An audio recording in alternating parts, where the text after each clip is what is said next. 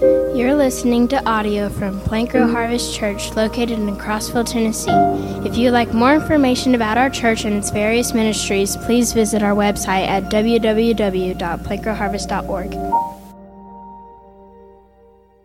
Validates the first guy. And the problem is, is that in our culture, we've let the, the crazy people validate one another, and the, the righteous people have forgotten how to stand up and speak the word of truth. The Bible says, How will they hear without a preacher? And, um, and so that testimony wasn't rehearsed, and I thank you for that. Um, I have another testimony for you, but I want you to wait for a second before we, we break it out on you. Our main scripture there this morning is Matthew 28. And so last week is we're going to be Matthew 28, 18 through 20.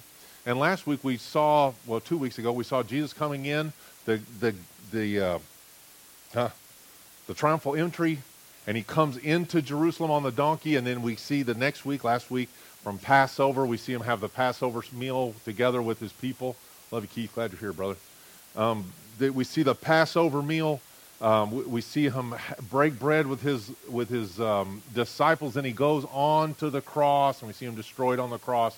We see him put in the grave, and we see him rise again. And so this morning, and I know this scripture has probably been quoted here more than any other church anywhere that I know of is Matthew 28, 18 through 20. All authority has been given to me in heaven and on the earth. Go there, go therefore and make disciples of all nations, um, baptizing them in the name of the Father, the Son, and the Holy Spirit, teaching them everything that I have commanded you. And lo, I'm with you always, even until the end of the age. We've said it a, a million zillion times. We'll say it a million zillion more because the, the, the problem is, is that people quit doing what this scripture told us to do. And we live in a day, um, well, you know, so, so we have Christ coming in. We had a lot of people come last week. We have some new people here this morning. I appreciate that. But we had people come last week. They'll, they won't come again until Christmas time. They heard the word. They went away glad. We had a great service, had a nice time together. We, we, we talked about things. We had a meal together. We broke bread together. We encouraged one another. We loved on one another. And then they went home waiting for the next big, you know, Christian holiday of the year to come so that they could return. And and that's just that's just the nature of men. We're very weak in following. And what do we got to do with the life of Christ? We it's more to the life of Christ than maybe the beatitudes and then Easter Sunday and Christmas morning. There's more to that for the life of the believer and, and what are we supposed to do with it? And we live in a day today that we haven't seen as a country really since the Civil War. Abraham Lincoln said of the Civil War about those days, he said, The days are so evil, I don't see how the Lord could postpone his return another day longer. And here we are 150 years later, more wicked and more evil. And we've seen other events through time. We've seen men do just terribly, terribly wicked things to one another. We've seen it in all nations. We've seen the governments of all nations, including ours, become completely corrupt and you know, destroy our money and destroy our economy and, and, and raise up this sexual immorality that's going on. But you know what? It's not the first time it ever happened. They called it the Roaring Twenties because it was the same. It may not have been as known, but in the big cities it was the same way. And, and right before Nazi Germany in World War One, that World War One era in Germany, and leading up to in the early 30s when Hitler gained power, their country was completely corrupt. But that was, I mean, it was corrupt sexually, immorally, their money was debased. It's just like today. And then if you go back to Rome, it was the same thing. Complete sexual immorality amongst the people. One of the ladies was talking this morning. Why did they ask the ladies to have their hair covered in, in Corinthians? Uh, because the prostitutes had their hair uncovered. So we got to be set apart somehow. We got to look different. But we don't, as believers in our culture in general, we don't generally look different than the world. We watch the same things, go to the same places, do the same things and act the same way. Just ask him at Chick fil A how Dale acts at Chick fil A when he's not happy with his meal. Just go ask him. Don't ask him. Don't ask him. Don't ask him at Walmart either. Uh, you just don't. I just don't go there. I can't go there. Those people are taking me down. They're making me act like the world by their poor service. Um, but the rise of immorality, sexual addictions, drug addiction, these people dying like dogs over nothing, man, to inject crazy drugs into their body so that they can escape in their minds for whatever thing. It's ridiculous. It's crazy. And we're just like days in the past. It's happened all throughout time. The Canaanites, the Babylonians, the Greeks, the Romans. go further back, Tower of Babel. The reason God separated them because they were going that immoral route as all the people came together, spoke one language. They were going the immoral route. They wanted to be like God. They wanted to be exactly like God, have the power of God, have the ability to travel through time or supernaturally or whatever they were trying to do. God said, if we don't separate them, there was nothing that they won't be able to accomplish. And we're in the same age today. This is the first time since the Tower of Babel that all men speak the same language through the computer. I can speak Spanish, I can speak Italian, I can speak Czechoslovakian if I want to. I just put it in there and Google makes it say whatever on the other end. So now we're in the same time as the Tower of Babel, all men speaking one language. And just like the Tower of Babel, all men are acting the same way and they begin to do things that are terrible and they begin to try to make people. They're trying to genetically produce people, children, and some of these children are having, they can't put a soul in them, but they can make a body that has organs, and then they can take those organs out and do whatever they want with them. It's wickedness beyond wickedness. And in this day, in this terrible day, we got to have an answer. You got to have an answer for the girl who, whose name is Alex, and what did she call herself? Agamemnon, or whatever you told us. What was her name? Yeah, whatever. We don't know. They don't know. They don't know. They don't know what they are. They don't know who they are. And nobody has been bold enough to give them an answer. So uh, you get the idea of this last will and testament of Christ, particularly in John. If you went to John, and we're not going to read it this morning, we just did it a couple weeks ago, or a month or so ago, two months ago. John 14 through 17, there, the last will and testament of Christ. He tells them exactly, start doing this. This new command I give unto thee, love one another. And then he shows them how to do it and how to pray to the Father and how to get in relationship, right relationship with the Father, right uh, correspondence with the Father. So, so often when we pray, it's this one directional prayer do this and care for that and keep me from that and heal me and cure me from all my sins and whatever. And then we get up and we never wait for a response from him to hear a word in return or he speaks to your spirit or he speaks through his word or, or he just speaks. And we never know. We wouldn't recognize his voice if we heard it because we've never waited long enough to hear from him um, in, in response. And then we say, well, God doesn't speak to us. He doesn't speak to me. I don't know. I, I uh, take a second and let him speak. If you're doing all the talking, you're right. He won't speak. But the last words that a man gives is the most important words that he'll ever give because he knows he's run out of time.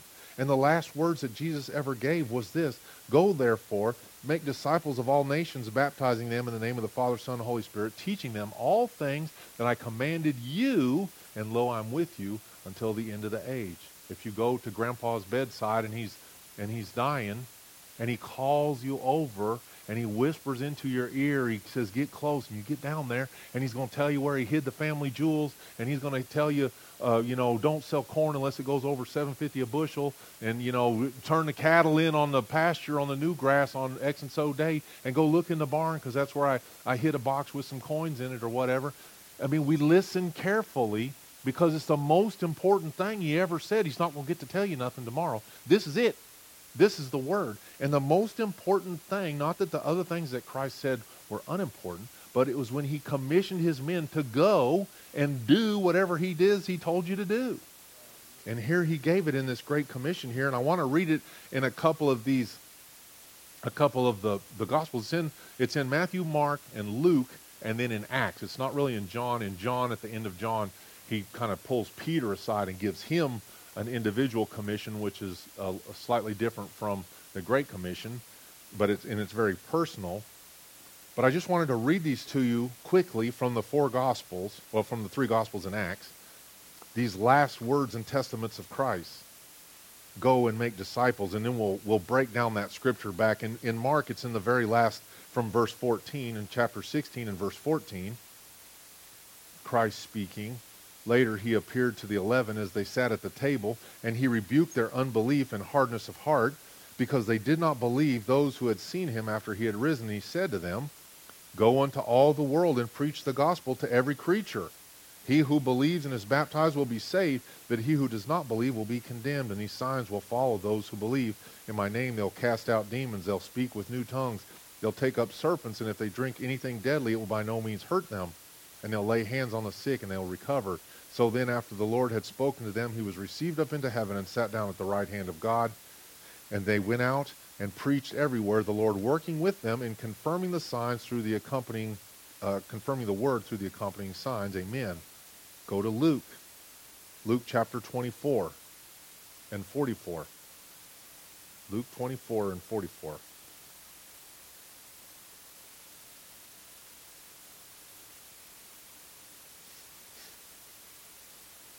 Luke 24 and 44. Then he said to them, These are the words which I spoke to you while I was still with you, that all things must be fulfilled, which are written in the law of Moses and the prophets and the Psalms concerning me.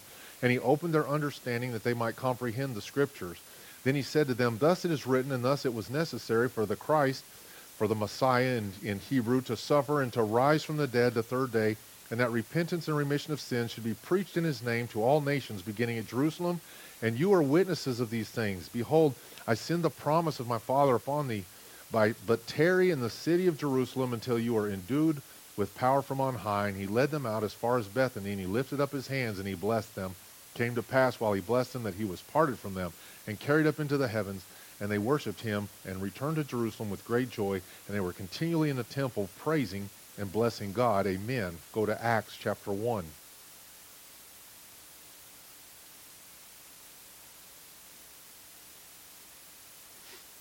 Acts 1. Luke writing the book to Theophilus, talking about Christ, how he was taken up, and he, verse 2, through the Holy Spirit had given commandments to the apostles whom he had chosen, to whom he also presented himself alive after his suffering by many infallible proofs, being seen by them during by them during forty days, and speaking of the things pertaining to the kingdom of God. And being assembled together with them, he commanded them not to depart from Jerusalem, but to wait for the promise of the Father, which, he said, you have heard from me. For John truly baptized with water, but you shall be baptized with the Holy Spirit not many days from now. Therefore, when they had come together, they asked him, saying, Lord, will you at this time restore the kingdom of Israel? And he said to them, It is not for you to know the times or seasons which the Father has put in his own authority, but you shall receive power when the Holy Spirit has come upon you, and you shall be witnesses to me in Jerusalem, all Judea and Samaria, and to the ends of the earth. And when he had spoken these things, while they watched, he was taken up, and a cloud received him out of their sight. And while they looked steadfastly towards heaven as he went up, behold, two men stood by them in white apparel, who also said, Men of Galilee, why do you stand gazing up into heaven? This same Jesus who was taken from you into heaven will so come in like manner as you saw him go into heaven. And they returned to Jerusalem, and they went to work. That's the translation there at the end. That was my own little input there. But they didn't, the guy had to come get them. So many Christians are doing this. They're sitting, gazing up into the heavens, waiting for Christ to return, and they're not doing the work that he assigned them to do in the day that they were alive on the earth and doing what they're supposed to do. If we go back to Matthew, which just for a moment there, it just to break that verse down, just the very first part, it's one of the greatest it's the it's a very simple command. It's it's not hard to understand. It tells us what to do. Many people say that. I hear that a lot. I wish God would just tell me what to do. Okay, I'm going to tell you. Right? He tells you what to do. Go, make disciples of all nations, baptizing them and teaching them to observe all things. I commanded. Can you do that? It's what he tells you to do. And so you just go do that part right there. If you would go and do that part, you would be more in obedience to Christ than 90% of the Christians that have ever lived. Truly. So many Christians are the Dead Sea Christians that have received the word filled with abundant treasure of gold, silver, precious stone, but they're dead because the living water flows in, but it never flows back out. And everything around them's dead, and there's no fruit and there's no fish in the sea. And we're supposed to be like the Sea of Galilee, living water flowing in, living water flowing out. Trees all around, abundant fruit around, vineyards, fish in the sea, supporting people all around, boats on the sea catching the fish and people being made alive by the waters. You're either dead water or you're live water, but most of us are dead water, tragically. Not you guys, of course. You're very spiritual here, but the rest of the Christians out there very dead water. But it says initially, it says, Go therefore and make disciples of all nations. And I know we've taught on this a lot, and I know many of you are doing this. But we got to uh, if you were to ask people what the power verb is in this sentence, they'll tell you it's go, means go. But that's not the power verb. The power verb in this is make disciples of all nations. That's the power verb. That's the go is the implying. It just means since you're going anyway, while you're out and about, make disciples. You're going anyway. You're going to the store anyway, make a disciple. You're going to church anyway, make a disciple. You're going to whatever, CrossFit. Well, I don't see anybody in here going CrossFit. But if you were going, I love y'all. So somebody in here, Emily runs. She told me she swears up and down she runs. So she's she's our one fit per and Kurt, Kurt and his son. So we got three. All right. So right that little collection right there is the healthy people. But the rest of us schlubs, um, while we're going and doing everything but going to the gym, make disciples. And it says of all nations. It, so if you go to Africa, make disciples. If you don't go to Africa, then make disciples where you are. I understand some of us can't travel. I understand, but I will tell you that Uncle Ray back there, 82 years old, was on a mission trip with me less than a year ago. I'm telling you, you can go, you just choose not to. You can go, you just don't want to. Loretta says she's not going anywhere. Well, they don't have a nice, clean toilet seat. She ain't going. She has minimum hygiene standards, and she ain't going. But it says, Loretta, to go and make disciples. You're going anyway. You're going to the store anyway. Make a disciple. At least talk to them. We got all kind of Bible tracts. There's Bible tracts there. And uh, Mark, he got them put back out in the bag. There's Bible tracts in them. but we got Bible tracts. Give them a Bible tract. Mark hands them a Bible tract when we're just doing stuff, just the quick and the quick and dirty. We're checking out. Where we're going. There's people in line. He goes, hey, I just got this little thing I want you to read. He says, just a little test. You take it. I didn't do too very, very good on. You see how you do. Okay, thanks, man. And they take it. Maybe they read it. Maybe they don't. But it gets set down and maybe somebody else picks it up. John Bunyan um, received Christ. John Bunyan, Pilgrim's Progress, received Christ from a Bible tract he found in the street and writes Pilgrim's Progress in the Holy War. Some of the greatest literature ever next to the Bible. It works. Tell people. You got to tell them. Go and make disciples. And what's the problem is now is that we're in, we are today in the church the end result of generations that have not gone and made disciples. And now we're paying with people that have become disciples of transgenderism or gay rights or gay marriage or or divorce is is the goal and not the and not, you know, marriage for life, one husband, one wife for life, or not having children. If you don't believe it, the average age for people to have children now is like 30 years old to have their first child. Used to be like 16, 18. And we make fun of those people from old that had 10 children, but they were being obedient to God's word that said, Be fruitful, multiply, fill the earth. And we say, wait, no, you got to graduate college, you got to go to whatever, you got to get your thing, you got to work in your thing, and when you're 35, you can have one kid. No, that's not what God's word says. Do what God's word says. And because of that, because the Christian parents quit having Christian children that they taught, and they were like arrows in the quiver of a godly man, the arrow's not designed to stay in the quiver. It's designed to be shot towards the enemy. The arrows. So we prepare our children and we start shooting them out there with the gospel. They're filled with the gospel, and so they take the gospel with them and they go out. And instead, we've allowed the world, we, we let the Philistines train our Jewish children, and then we wonder why our kids act like Philistines. We send our kids to public schools and we send them to government this and that, and we let them watch TV until they're about whatever, mentally ill. And then we're like, well, how could you possibly think? We ask our kids, how could you think that this this aspect of Christianity is wrong or that God didn't create the earth or that, you know, uh, evolution's the way to go? Because you let them be indoctrinated by the world and you never countered it. Not you, but you, me. And now we're paying the price for not going and making disciples, starting with our own family, of all nations and the rest of the earth. And so now we have people in positions of power over us that crush us and oppress us and afflict us greatly. We don't understand this. I wanted Mark just to, to give us a quick testimony here of something that happened this week, but just know that we've weakened our doctrine um, in the true church. Come on, Mark. Uh, we've weakened our doctrines in the true churches of Jesus Christ in relations to these commands of Christ because we haven't been obedient in doing them. And so we don't have to wallow in the failures of believers in the past. We just have to begin to be rightly dividing the word of truth as believers today. We got to go and make disciples and baptize and teach them all things that I commanded you. Go ahead. Mark's going to give us just a, a short testimony. Get away from that speaker if you would, brother. Don't come in the middle there. Hello? Yeah, there we go.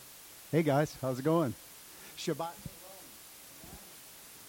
So, um, what happened was the fact that um, I go to Cookeville pretty regularly and I look for opportunities to share wherever the Lord may lead.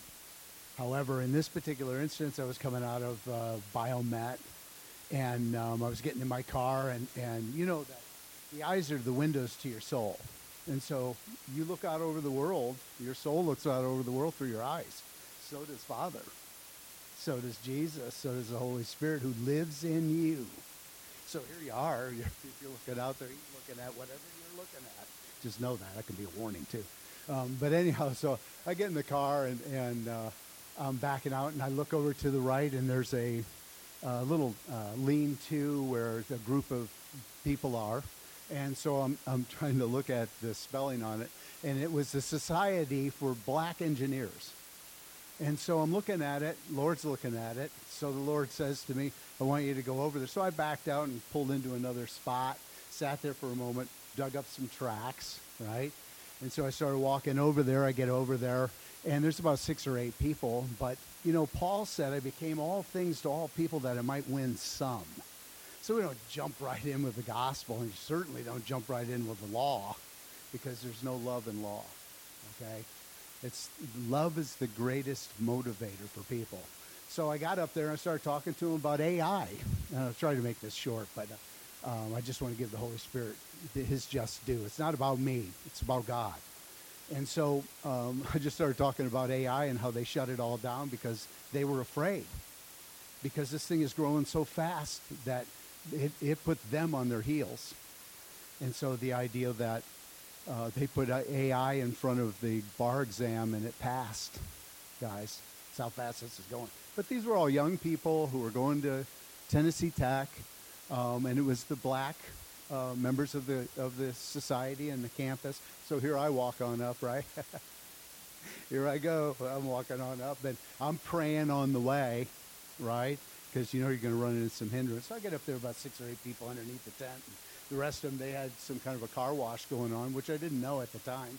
But I said, you know, what's going on? And they said, well, we're this and we're that. And after I got done sharing with them, and um, I just switched it over, took the natural things and switched it into the supernatural, and just began to speak about the love of the Father and how much He loves us. He's not angry. The church and religion has depicted Father as angry. He's not angry. He loves us. And so what I did is by telling them that and continuing to rehearse that is it created a safe place. People aren't going to give you much if they are on their guard. If they think you're bringing something that's going to be adverse, they got their shield up and you don't get a word in edgewise. What I did is I created a safe place. So six or eight or ten of them are standing there, they're listening, and some of the other ones just kind of wandered off. And the Holy Spirit just does what he does because he's good at that. Now, the thing about it is, is most people don't witness to people because they have no confidence. But the reality is, if you've been in the Word, do not worry about what you're going to say. Because in that very hour, I will bring to remembrance. Come on, guys. I can feel the Holy Ghost all over this. I'll bring to remembrance everything I taught you. So you got something to say about Father's love because each and every one of you who are born again have experienced the love of the Father. So you have something to say. So I just used that and just began to talk to him about the love of the Father and how much he loved him. Once I could see the shield come down, I'm telling you, the Holy Ghost, it rocked me back on my heels, the power of God in there. And so as I led him through it and started to describe all of the things that he did for us and all the attributes, when I got to the end of it, I said, does anybody want to pray? And two people walked up and said, we want to pray. So a young woman and a young man gave their life to the Lord right there. Now, it says make disciples, okay, but they got to start somewhere, right? I don't know if I'm ever going to see them again. If you guys are in Ohio, right, and you're ministering to somebody, they give their lives to the Lord, you don't know if you're ever going to see them again. Probably not. Same thing on the phone. But the reality is that you give them enough information, they get born again. Really, it's God's problem to clean the fish, right? All we do is catch the fish, okay? So I tell them, Do you have a Bible? Yes. Read your Bible. I said, Read the red letters because to become a disciple is to follow after Christ. The red letters tells us what a son or a daughter or a child of God looks like, talks like, and acts like. And so that's where we get our orders from. But it said, go into all of the world and preach the gospel. But how can there, how can we, uh, how can one believe unless they're told? How can one be told unless there's a preacher? And how can there be a preacher unless one's sent? And we're the preachers. We're the ministers of reconciliation. And if we don't do it, who will? So we have to choose our battle. And we have to get to a place where you don't have to be comfortable. You just have to obey. Because I'm not comfortable. and I get up there and, you know, I'm in this crowd and I just begin to share the love of God. And you have to have the intrinsic value of other human beings. So women, you all go to the bathroom, right? Take a track into the bathroom and leave it in there. I do it purposefully. Uh, Kurt's probably seen you guys seen him at the gym, seen him in the bathroom, because somebody's gonna be sitting in there, right? Somebody's gonna be sitting in there. Might as well read that, and they do. You don't know what happens after that. But Charles Spurgeon said that if you're not concerned about the lost, then you yourself are not saved. We gotta we gotta get this going, guys, on a personal level. The other thing was, I wanted to say this on that last meeting, but your mail, who who still mails their bills or letters? Does anybody still do that in here? Nobody. I do. I get them and do it purposefully because on the back of it I write the gospel. Because the mailman, the mail woman. So you just put on there, you know, what is the profit of man to gain the whole world and lose his own soul? Right? If you died right now, do you think you'd go to heaven? that male person, you just never know who's going to read that. So we got to find creative ways to get in their life. Purposefully go to the car show. It's every month, right? Purposefully go down there. Hey, things you can do with that. Um, the other thing I had was. Um,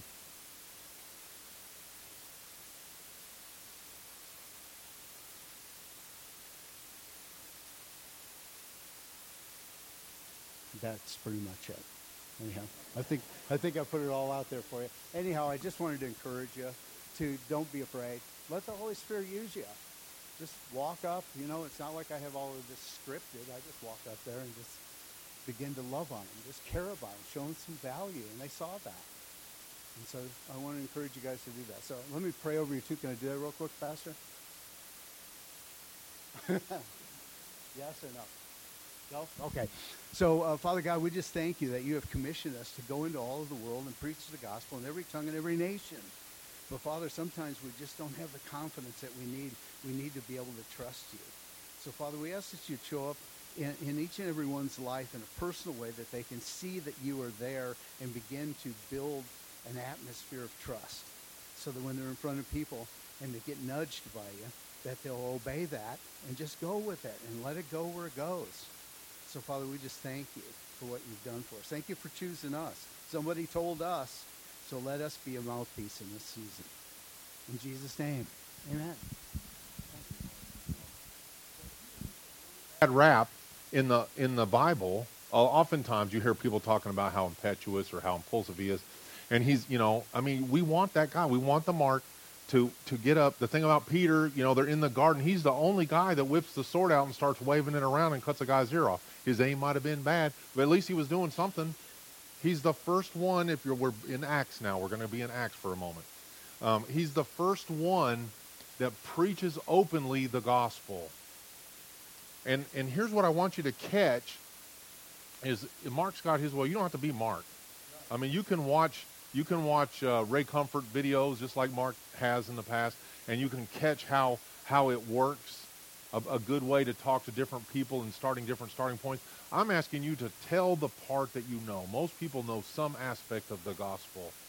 Tell the part that you know, and then study to show thyself approved unto God. Learn more about the gospel, and you'll do better next time.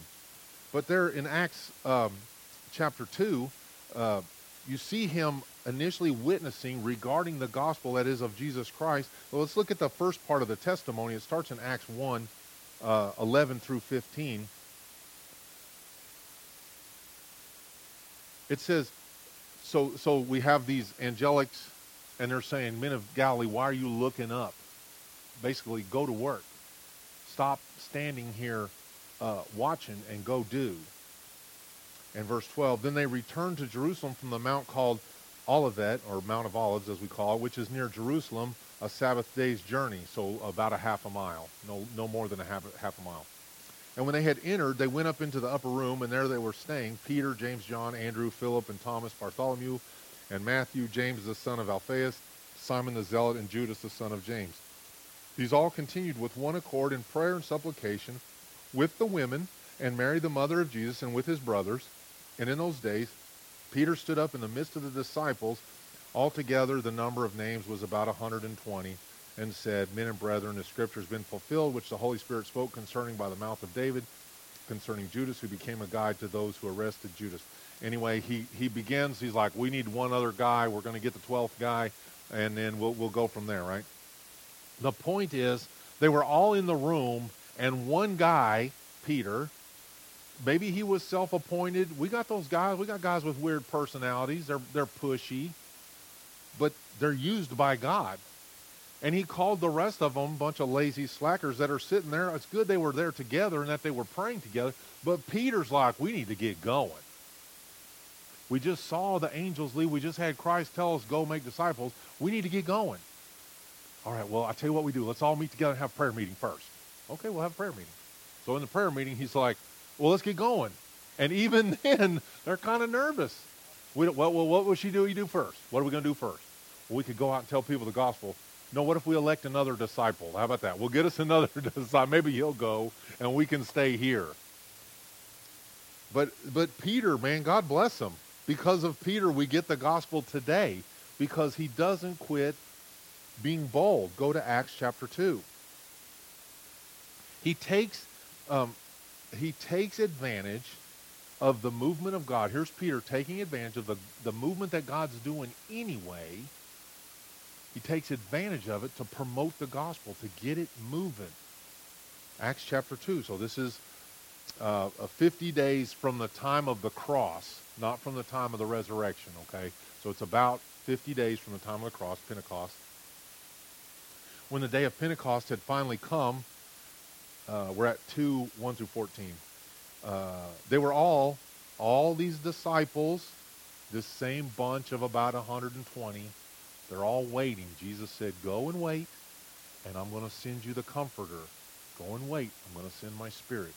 Go and wait. A part of me is returning. It's going to be with you. It's going to light on you, and you're going to have the power to do these different things. So they were all in one accord, one place. Suddenly there came a sound from heaven of a mighty rushing wind. It filled the whole house where they were sitting.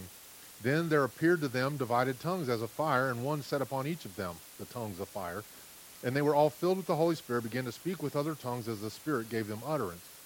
And there were dwelling in Jerusalem Jews, devout men from every nation under heaven. They're all there because they're obedient. So God tells them to be there for Passover, Pentecost, and Tabernacles. It's Pentecost, they're there.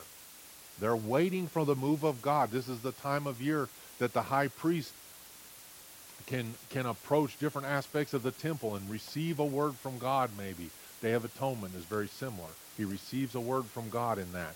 And so devout men from every nation, when the sound occurred, the multitude came together. So we got the 120, then we got all these other people that are around that we have this weather event of sorts happening in this one place and it's attracting everybody. It's like when we hear an explosion when they were working on the interstate, or not when they were, but when they were working on Stone Peak and they kept drilling and blasting up there.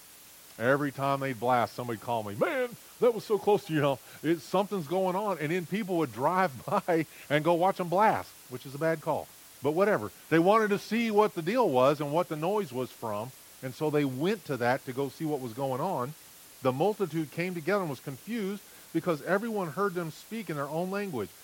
All these people had been obedient to the Old Testament, which said, Be in Jerusalem and do the Passover and do Pentecost. So they're all there to slaughter their lambs and have the meal and wave offerings and all the stuff. They're all there during that time for that.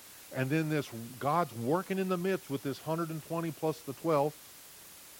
And they were all amazed and marveled, verse 7, saying to one another, Look, are not all these who speak Galileans? And how is it that we hear each in our own language in which we were born? Parthians and Medes and Elamites, those dwelling in Mesopotamia, Judea, Cappadocia, Pontus, Asia, Phrygia, Pamphylia, Egypt, and parts of Libya, joining Cyrene, visitors from Rome, both Jews and proselytes, Cretans and Arabs, we hear them speaking in our own tongues the wonderful words of God. Um, so they were all amazed and perplexed, saying to one another, Whatever could this mean? Others mocking said, They're full of new wine. But Peter, standing up with the eleven, he takes his chance. That God is moving. Stuff is happening. That's what Emily did this morning.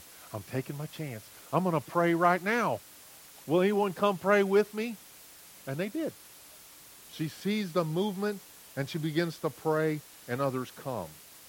Peter, standing up with the eleven, here's my chance, raised his voice and said to them, Men of Judah and all who dwell in Jerusalem, let this be known to you and heed my words. So he takes advantage of the movement of God among the people, and the Holy Spirit begins as the Holy Spirit falls on them, and he begins to speak as they give as the Spirit gives utterance. Each man speaking a language, an actual language, that other people from all about the region, all the way to Rome, which they'd had to cross the Med or gone all the way around to get there from Rome to where Israel is. Not that far across the sea, but it's dangerous travel. But uh, to go all the way around would be quite a few thousand miles.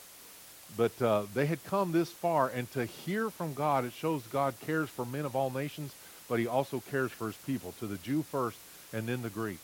So he speaks the word, the Holy Spirit comes and alights. These people swarm around. They're all hearing it in their own language. These men are speaking it in languages. Some of the men knew the language, I'm sure, and some did not. And they're speaking the language. This is the true gift of tongues as they're speaking a known language. Men are hearing in their own language, and they're and they're they, they're as shocked as the guy speaking it. And and they're saying, how is it that we hear each in our own language in which we were born? Um, it's amazing. And then it's crazy where he starts. He starts with the book of Joel. Peter starts with the book of Joel, verse, no, let's go to 15. Um, for these are not drunk as you suppose, since it's only the third hour of the day. But this is what was spoken by the prophet Joel. If you went to Joel, I'll read it to you. I'm going to read you this first, and then we'll read this here in the second part of Joel. But the book of Joel starts off this way Joel 1, 2, and 3. Hear this, you elders, and give ear, all you inhabitants of the land. Has anything like this happened in your days, or even in the days of your fathers? Tell your children about it. Let your children tell their children, and their children another generation. Peter breaks out the book of Joel, and he he kind of transliterates it. It's not the exact meaning of the book of Joel, that, but he uses a scripture from the Old Testament to, as a testimony to these people. But what I thought was so interesting in the very start of the book of Joel, it's like for us today. Have any of us ever seen a time like this? Our, our oldest people in the room here, Ray at 82, have never seen days like this in the United States of America. Never. I mean, we heard about our grandparents in the Great Depression. We heard about the suffering that went. We're fixing to experience. But in our days, we have never seen economic collapse. In our days, in our country, we have not seen it. You're about to. You're going to see something. They're going to change our currency to digital, whatever they're going to do. They're going to mess us up. We've never seen the sexual immorality in our country like it is in these days. We've never seen the school systems completely just flop like they are and cave to the strangest teachings and most ridiculous thought processes. We've never seen God so blasphemed in the public square as we have in our days. Have you ever seen a day, or did our fathers see that day? No. My dad and my mom, they lived through the best time America. Your parents, this this age that was born around World War II through, they saw the very best America ever had as far as economy and being able to start businesses and wealth and as much clothes as you wanted to buy from the shelf. You didn't have to make it yourself. As much food as you could possibly eat in a in a thousand million meals. Go buy all you want. I mean, we've never seen days like this. For us to see days where restaurants can't get employees or stores have to lay off people or our biggest um, economic pushers and uh, you know Walmart is closing closing stores and laying off people. We've, we've not seen days like this. We've only seen growth for the last hundred years or so. We've not seen this. We've seen dips, but we've not seen depression. Um, I, I don't know. I don't want to go down that road too far, but I want you to get to the good stuff here. He starts speaking that in verse 17. It shall come today, come to pass in the last days, says our God, that I'll pour out my spirit on all flesh. And Peter grabbed onto that word. It shows how much Peter understood the scriptures, especially the Old Testament, because it's all they had. And he's writing the New Testament with his words right here as he speaks. And he says, This is like it says in Joel. He's going to pour, pour his spirit out on all flesh. And we're here and we're seeing his spirit poured out. What do we do? Your sons and your daughters shall pros- prophesy. This, this multitude here, he doesn't know these people. And these people don't know him. And they're speaking in tongues and hearing in tongues. This is ridiculous. We've never seen such. Your old men shall dream dreams, young men shall see visions, and on my manservants and my maidservants I will pour out my spirit in those days, and they shall prophesy, and I'll show wonders in heaven and above, and signs in the earth beneath, blood and fire and vapor of smoke. The sun shall be turned into darkness and the moon into blood before the coming of the great and awesome day of the Lord. And it shall come to pass, whoever calls upon the name of the Lord shall be saved. It's a wild service right there, let me tell you. They're all stunned at what's happening.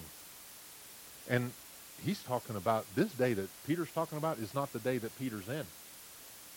He saw the Holy Spirit poured out right then. This is the end days. This is the days that's closer to us than it was to Peter. But Peter sees himself at the start of these days with the prophecies of the pouring out of the Spirit and men prophesying, men speaking in tongues, people being healed, miraculous things, people being raised from the dead. And then this is where it really gets good. Verse 22. Men of Israel, men of men and women, children of Crossville, hear these words. Jesus of Nazareth, a man attested by God to you by miracles, wonders, and signs which God did through him in your midst, as you yourselves also know, him being delivered up by the determined purpose and foreknowledge of God, you have taken by lawless hands and have crucified and put to death, whom God raised up, having loosed the pains of death, because it was not possible that he should be held by it. And David says concerning him, I foresaw the Lord always before my face. He's at my right hand that I may not be shaken. Therefore my heart rejoiced and my tongue was glad. Forever, moreover, my flesh also will rest in hope, and you will not leave my soul in Hades, nor will you allow your Holy One to see corruption. You have made known to me the ways of life, and you make me jo- uh, full of joy in your presence. Men and brethren, let me speak freely to you of the patriarch David. If you can't give a testimony of the goodness of God, what he's done for you, that he took you, a sinner, and by the testimony of Jesus of Nazareth, a man attested by God by miracles, wonders, and signs, whom you helped put on the cross, and at some point you recognized your complete lostness and helplessness and went before him and cried out in repentance and faith, Jesus, save me. If you've gone that far and no further, then you have the ability to give the testimony, which is right here in Acts chapter 2. You want everybody wants to get tattoos? Tattoo this on yourself. Tattoo that, and then you've got cheat notes right there. What do you call them? Cliff notes on your arm. And you see the guy, and you go like, "Hang on, just a second. Uh, a man of Cookeville, hear these words: Jesus of Nazareth, who you killed, and you put on the cross. He died for you, and he sits today at the right hand of the Father, making intercession for those that trust in him. That's enough and then throw them the Bible track and run off. If that's all you got, that's good enough. That's a start. And I don't believe in leaving baby baby Christians out there to rot in the sun or in the cold or in the rain, but just point them to a church. Hey, I hear there's a good, whatever, you name its flavor. Assemblies of God Church, Church Christ, whatever. Send them to the church where they're preaching the gospel. I don't want to promote one over another. Baptist church, whatever. I want to promote the one because in different towns, different churches have the gospel right. I used to think it was this or that flavor, but I'm telling you, some of these guys are lost. Some of these pastors are preaching a false doctrine. Send them to the church that's finding the right doctrine, preaching the right doctrine. Go to the churches and hear it for yourself to make sure you're sending them to the right place. Bring them here. Give them the gospel and then bring them here with you. and we'll work on them, and we'll disciple them, and we'll develop them. But don't leave them in the wilderness. Give them a Bible. Tell them what to read. Tell them to read John. Tell them to read Ephesians. Those are good new believer books. Tell them to read James. Those are good new believer books. You don't have to be uh, Adrian Rogers. You don't have to be, oh, uh, what's his name? Uh, J. Vernon McGee. You can be Mark Markelson up here and give them the gospel and point them to the word. If you don't want to disciple them, point them to a discipler. There's people that'll do it. But begin with the gospel. Go and make disciples, teaching them, baptizing them. Take them over there to the creek and put them in the water and raise them up in newness of life and make them alive. If you don't know what to say, say that. Start right there. It, it's simple. I'm serious. I, I told you too much. Let me let me back it up. Here's the here's the word. I was lost and I was helpless. And I didn't know what to do. And I had no point at the rescue mission. What did that guy say? I don't know where I am or who I am. I can't remember what he said. Why I'm here. Huh? I don't fit in. Yeah. And, and Alva said, no, nobody does. Nobody fits in. This isn't our home. Our kingdom's in heaven. And everybody's struggling with the same dilemma. Just give them the truth. As best you can with your own words that Jesus came, lived a sinless life, died a martyr's death on the cross for you. He was completely innocent. He was put in the grave by godless men, but he rose again the third day, and he sits at the right hand of the Father making intercession for you. You can figure that out, put it in your own words, and say, man, you need to be saved. How do I get saved? This is my favorite part of the book of, of Acts. In Acts chapter 2, and then in Acts chapter 3. Look at this, and, and uh, uh, let's see here. Start at verse 36. Peter, still speaking boldly, Therefore, let all the house of Israel know assuredly, you can take this to the bank, gang, that God has made this Jesus, whom you crucified, both Lord and Christ. You did too. You had your part because you're full of sin. So, uh, uh, the very best among us, if you were going to say what your average sins per day was, uh, I, I read in one thing, it said the average person sins at least 10 times a day. Okay. That seems kind of low for Mr. Alva, but whatever. Some people more, some people less. But say, man, that's 3,650 times a year. Times 10 years, that's 30,000. Times, you name the years, it's 100,000. It's 200,000 times. You think that you have the righteousness in you to overcome on your very best day the sin that you've produced on a daily basis for the last ever how many years you've been alive? No, sir. You're doomed, just like me. And Christ is our only hope. We put him on the cross. All of sins of all times, including all of yours, were poured out on him by the wrath of God so that we could live. Then Peter, now, oh, sorry, let me read that again. Therefore, let the house of Israel know assuredly that God has made this Jesus, whom you crucified, both Lord and Christ. And when they heard this, they were cut to the heart and said to Peter and the rest of the brethren, Men and brethren, what shall we do? Peter said to them, Repent, and let every one of you be baptized in the name of Jesus Christ for the remission of sins, that you shall receive the gift of the Holy Spirit, for the promises to you and to your children and to all who are afar off, as many as the Lord our God will call. With many other words, he testified and exhorted them, saying, Be saved from this perverse generation. I want to read it to you out of chapter 3. Look at verse 13. Peter again, different place, speaking again, and these he's, he heals the lame men, and all these people are amazed. And Peter saw uh, saw it that they were amazed that he healed this man, and they responded to Peter, and Peter said, "Men of Israel, why do you marvel at this, or why do you look so intently at us, as though by our own power or godliness we made this man to walk?" The God of Abraham, Isaac, and Jacob, the God of our fathers, glorified his servant Jesus, whom you delivered up and denied in the presence of Pilate and when he was determined to let him go, Pilate was going to let him go, and you said, Crucify him. You denied the Holy One and the Just One, and asked for a murderer to be granted to you in his place, and killed the Prince of Life, whom God raised from the dead, of which we are witnesses. And his name, through faith in his name, has made this man strong, whom you see and know. Yes, the faith which comes through him has given us his perfect soundness in the presence of you all. Yet now, brethren, I know that you did this in ignorance, as did also your rulers. But those things which God foretold by the mouth of all his prophets, that the Christ would suffer and he would be fulfilled, thus he, he has thus fulfilled.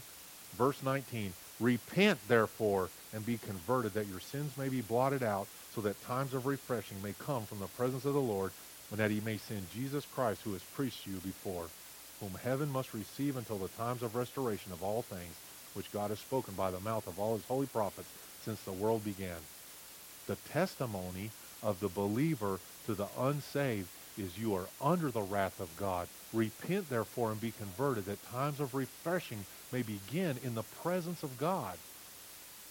You're alone and you're lost in your darkness and separation from God. But by the word of the testimony of the prophet, of the messenger, which you are, every person a minister of the gospel, by that testimony, a person can repent and be saved and be, it says, times of refreshing may come from the presence of the Lord. You can have his presence in your life. Man, Peter, he throws down some harsh words. You denied the Holy One. We've all done that. We've blasphemed his name. We've taken his name lightly. We've made jokes at his name. We've made little humorous quips. We thought other people laughed when we when we make little Jesus comments and, and jokes and, and light talk at the table and so on. And we should be ashamed for doing that. We've all done it. He said, you asked for a murderer in place of an innocent man. Again, we've all done such things. We've tried to hold on to our personal sin and tried to have Christ in our sin as well. And he says, repent, turn from completely from your old life and follow him completely with your whole heart. And um, and you, it says that you killed the Prince of Light. We desired, it said, men desired darkness over the light in John. And that's what we did too, for a time. But he also said, repent, therefore, and be converted, that your sins may be blotted out. We see two, two different things. I don't want to get into that right now. One says, repent and be baptized. One says, repent and be converted. Either is good. Be baptized. If you've not been baptized, let's get it done. Many people are walking around. It's not that you're unsaved to be unbaptized, but it's part of obedience. It's part of demonstrating your obedience to Christ. He was baptized. He tells us to be baptized. Get baptized. What are you waiting for? Well, I'm scared. I'm afraid you're going to hold me under too long. I won't. I won't. I promise. Long enough that you're baptized. That's long enough. So boldness in our day to preach the gospel of peace to all men regardless of their response. This is our command of Christ until he returns. So many people, and they've asked me, you know, I don't know. I don't know what God wants me to do. I, I feel like God, I wish he'd send me a sign. You know, am I supposed to be a mission? This is what he tells you to do. Go make disciples. Go do that. Start there, baptizing, teaching them all the things I commanded you.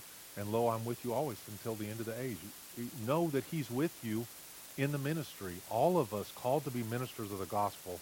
I wanted to read you this one, this one thing. I know we've gone long this morning, and it's all Mark's fault. But I will. I want to read you this one. Normally be my fault, but today I got Mark to throw it on. This from Charles Spurgeon, of when he's talking about us as the church being the army of God. And I know at times you feel, I know I do. Maybe you don't, but you should. you feel very small and alone in your desire to see the gospel presented and you don't feel like other people are with you in the in the battle or you think that the church is growing weaker which it seemingly has in the United States tragically but that's you know that's fault of ours but not really it's a long-term fault of many Christians in the past but we can we can take our part to do the part that God's called us to do so beginning today go be a, a brave soldier but re- listen here we are a little detachment brethren we are a little detachment of the king's soldiers detained in a foreign country upon garrison duty. Yet we mean not only to hold the fort, but to add territory to our Lord's dominion. We are not to be driven out, but on the contrary, we're going to drive out the Canaanites, for this land belongs to us. It is given to us of the Lord, and we will subdue it. May we be fired up with the spirit of discoverers and conquerors, and never rest while there yet remains a class to be rescued, a region to be evangelized. We are rowing like lifeboat men upon a stormy sea, and we are hurrying to yonder wreck where men are perishing. If we may not draw that old wreck to shore, we will at least by the power of God rescue the perishing, save life, and bear the redeemed to the shores of salvation. Our mission, like our Lord's, is to gather out the chosen of God from among men, that they may live to the glory of God. Every saved man should, under God, a Savior, and the church is not in the right state unless she has reached this conception of herself. The elect church is saved that she may save. It's cleansed that she may cleanse. It's blessed that she may bless. Wastelands are to be reclaimed and forests broken up by the plow until the solitary place begins to bloom and blossom as the rose. We must not be content with holding our own. We must invade the territories of the prince of darkness. And last it says, He that in his heart and soul is already ready to serve the very least of the family, who expects to be put upon and willingly sacrifices reputation and friendship for Christ's sake, he shall fulfill a heaven sent ministry. We are not sent to be ministered to, but to minister. This morning, if you've heard the word, I pray that you receive it in the in the motive that it's been given, that you would be encouraged today to go and make disciples. If you don't know how to make disciples, well then come and I'll teach you how. Mark can teach you how. There's a number of people that can teach you how. But it's as simple as conversation. You begin with Vinny accepted Christ, and we just sat down and we started reading New Life in Christ together, and we started filling it out, a little workbook. It's really simple. And we began to understand the things and the, the basic principles of Christianity. To be a disciple is to be like the rabbi, and we need to be just like Christ was. As much as is possible, we need to be as much like Christ as we possibly can be. And we do that by practicing. Just like a doctor practices medicine, we practice being a Christian and practice following Christ in every day and everything that we do. I pray that today is the day of your salvation. If you're lost today and you're here without Christ, I pray that today is the day you receive him and no longer harden your heart as in the days of the wilderness, but you receive him, begin to walk with him in newness of life. And I pray also for those, if you want to be baptized, if you want to be members of our church, if you want to come and be prayed for for sickness and healing and all the other things that, that are a part of the body of Christ, come now and we'll wait for you. We have a, we're to, I think we're to re-sing that one song at the end, but just while you're there, first thing, just be in your chair and, and, and just in prayer, get your heart right. And ask the Lord to reveal to you those he needs to, you need to witness to. And begin there. Begin with your family. Speak to them. That's kind of the hardest people sometimes. Begin with your family. And then, uh, so be in a moment of repentance there while we sing the song again. And then um, as you listen and just in your chair quietly, and then we'll pray at the end.